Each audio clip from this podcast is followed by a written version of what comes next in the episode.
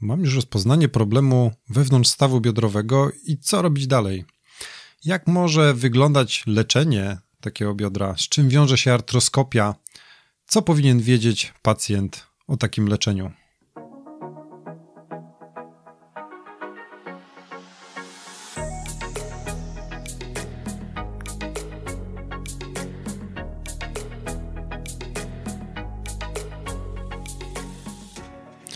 Witam Cię bardzo serdecznie w już siódmym odcinku podcastu Ortopedia Moja Pasja.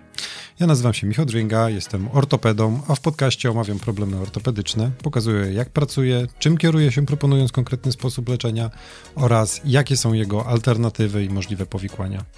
Jeśli interesujesz się ortopedią, szukasz rozwiązania swojego problemu po urazie, miałeś kontuzję lub jesteś z drugiej strony barykady i uczysz się ortopedii, koniecznie wysłuchaj tej audycji.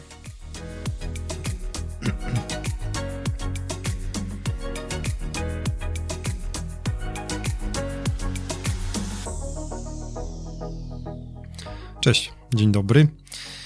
Artroskopia tak ogólnie to zaglądanie do stawu z użyciem kamery przez przewiosłowiową dziurkę od klucza. Dzięki dokładnej wizualizacji i wprowadzeniu narzędzi przez drugą dziurkę możemy wiele ponaprawiać w danym stawie.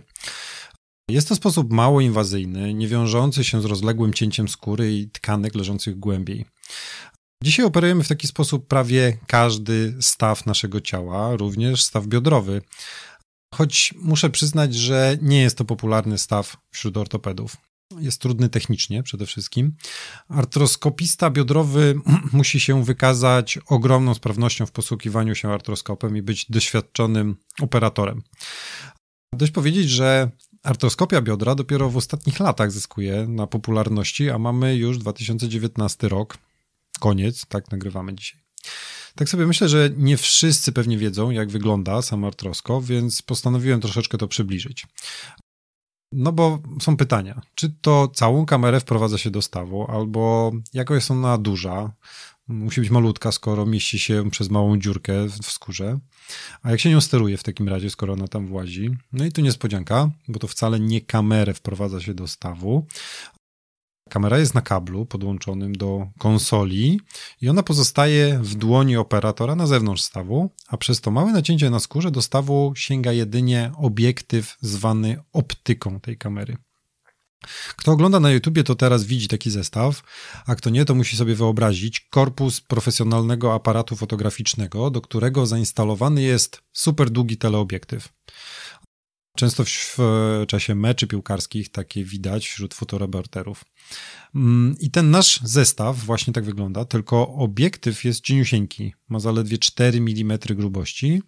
No i kamera też jest mniejsza i lżejsza, bo operator musi bez kłopotu ją trzymać w jednej ręce w zasadzie cały zabieg, więc parę godzin czasem. Dodatkowo do takiej optyki podłączony jest światłowód, co powoduje, że koniec optyki oświetla wnętrze stawu. Bo w stawie jest przecież ciemno normalnie.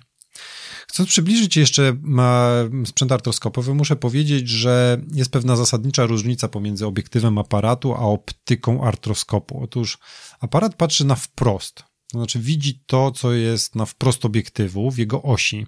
Natomiast optyka patrzy pod kątem. Tak jakby szkiełko na końcu tej optyki jest ustawione pod kątem i optyka nie widzi tego, co jest w jej osi, tylko patrzy lekko do boku. Dzięki temu, obracając optykę, możemy niejako porozglądać się w stawie. I w zależności od rodzaju optyki ten kąt może wynosić albo trzydzieści, albo siedemdziesiąt stopni, a takie w zasadzie używa się w ortopedii.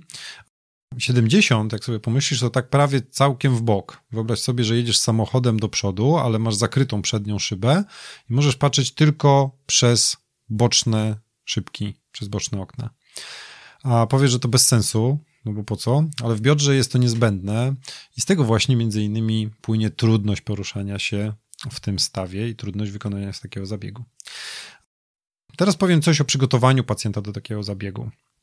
W drodze przygotowań do zabiegu artroskopii stawu biodrowego pacjent wykonuje badania laboratoryjne krwi, moczu, a w zależności od wieku również badanie R T G i R T G płuc i E K G. Z tymi badaniami trafia na konsultację internistyczną oraz anestezjologiczną i jak już przejdzie pozytywnie te konsultacje, możemy przystąpić do operacji. albo nie. Zanim przystąpimy do operacji, pacjent musi być znieczulony.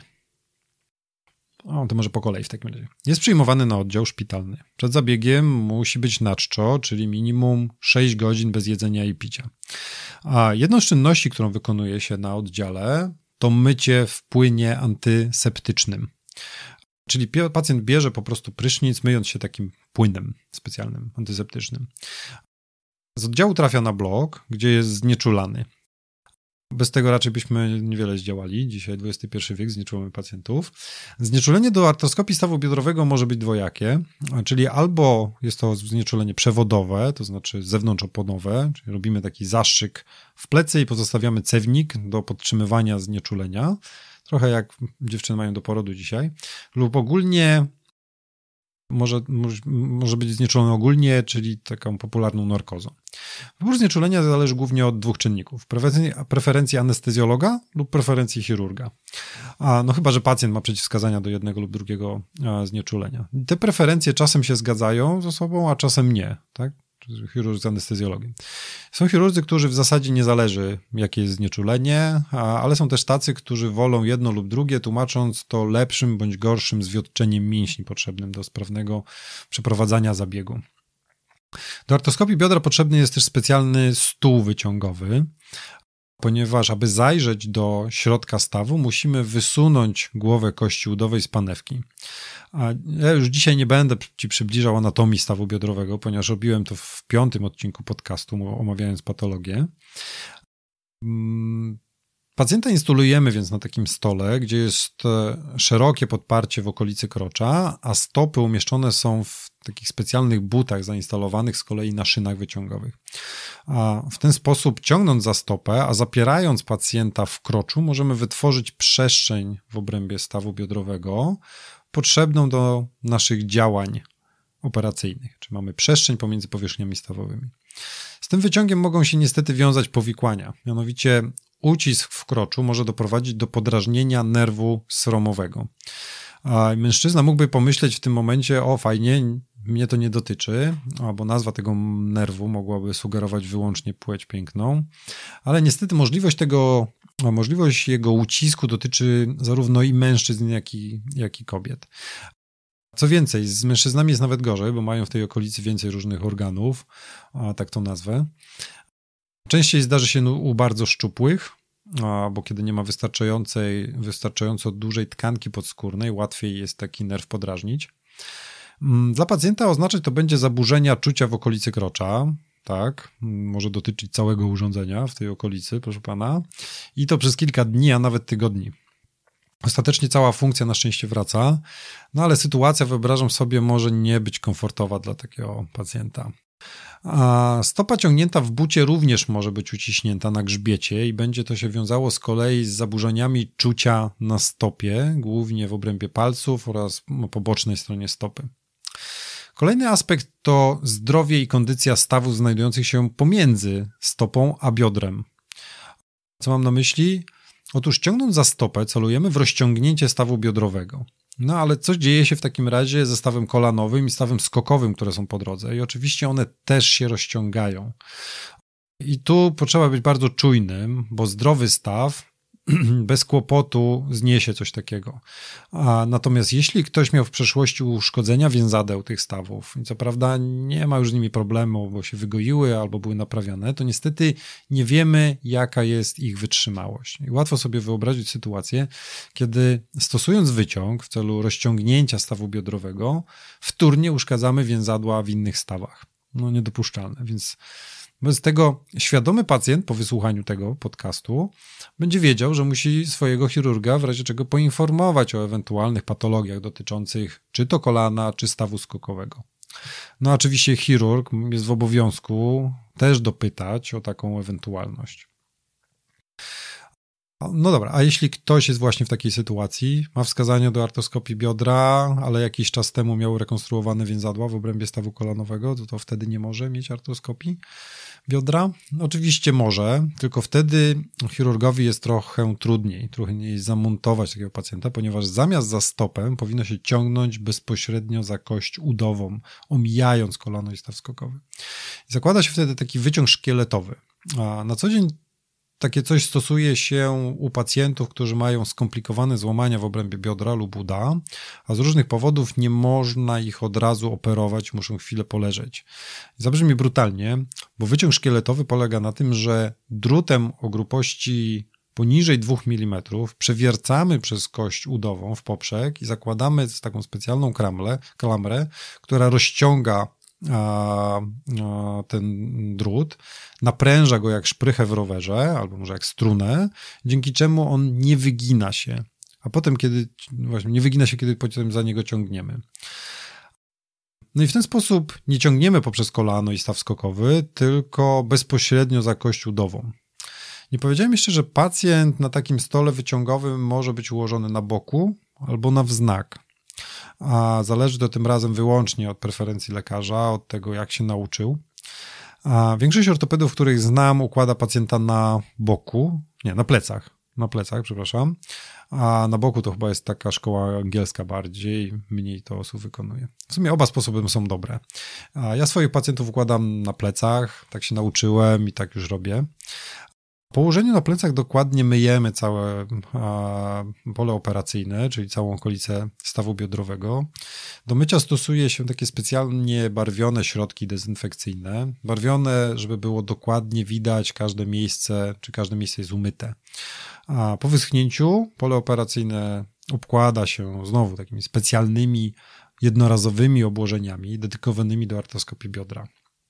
Wszystko to jest jednorazowe, zrobione z rodzaju wodoszczelnego papieru, z takimi foliowymi wzmocnieniami, samoprzylepne. Pacjent znieczulony ogólnie w tym czasie oczywiście śpi, natomiast taki ze znieczuleniem przewodowym ma wybór, bo albo może sobie z nami cały czas konwersować i patrzeć na ten sam ekran później, na którym operujemy, jeśli jest ciekawy, nie boi się, albo dostaje od anestezjologa dodatkowe takie lekarstwa, po których sam sobie smacznie śpi. A straszne gaduły, częściej dostają takie leki, muszę przyznać, a nawet jak za bardzo może nie chcą, bo choć nie ma problemu, żeby z pacjentami to i owo przedyskutować, pokazać w trakcie zabiegu, to ciągła konwersacja i opowiadanie, odpowiadanie na tysiąc pytań pacjentów dokoncentruje i mocno utrudnia operowanie, także w daleko posuniętym interesie pacjenta jest niezamęczanie operatora. Dochodzimy do etapu instalowania całego sprzętu artroskopowego. artroskopowego. W zasadzie polega to na tym, że podłączamy całą część sterylną sprzętu do niesterylnych konsoli. Te konsole, czyli napędy, sterowniki, źródło światła, to wszystko stoi na takich półeczkach na wieży artroskopowej. Zazwyczaj do wykonania artroskopii stawu biodrowego potrzebny jest jeszcze aparat rentgenowski. Na bloku operacyjnym dysponujemy takim mobilnym aparatem rentgenowskim zwanym ramieniem C lub fluoroskopem, chociaż chyba większość ortopedów, w każdym razie wszyscy u mnie w pracy, a nazywają go słoniem. No, wygląda trochę jak taką trąbę jak słoń. Jest on używany na każdym kroku podczas wielu operacji ortopedycznych, złamań i innych, ale również w czasie artroskopii biodra, aby można było dokładnie zlokalizować głęboko a jednak położony staw biodrowy.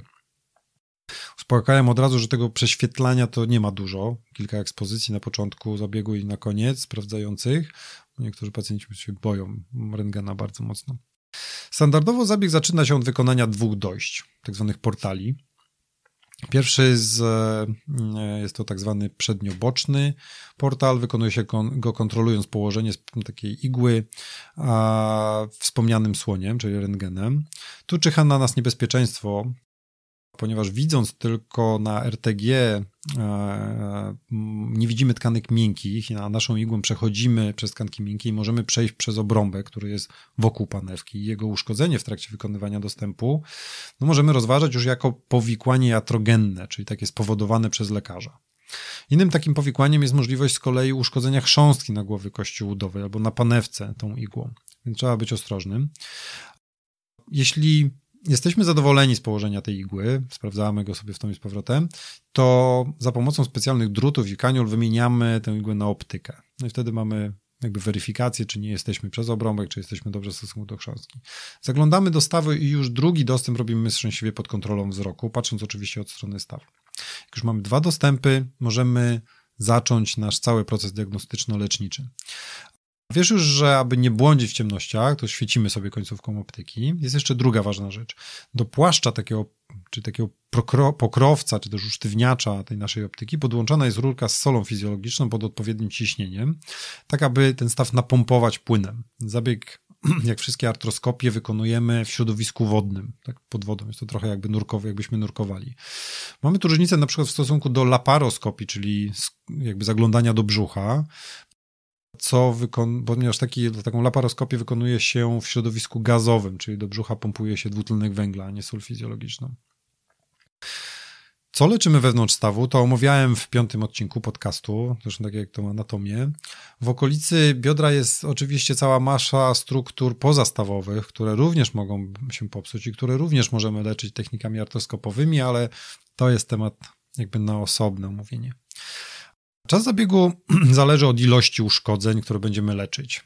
Należy pamiętać, że czas zabiegu nie może się wydłużyć w nieskończoność, bo za tym idą konkretne ryzyka powikłań.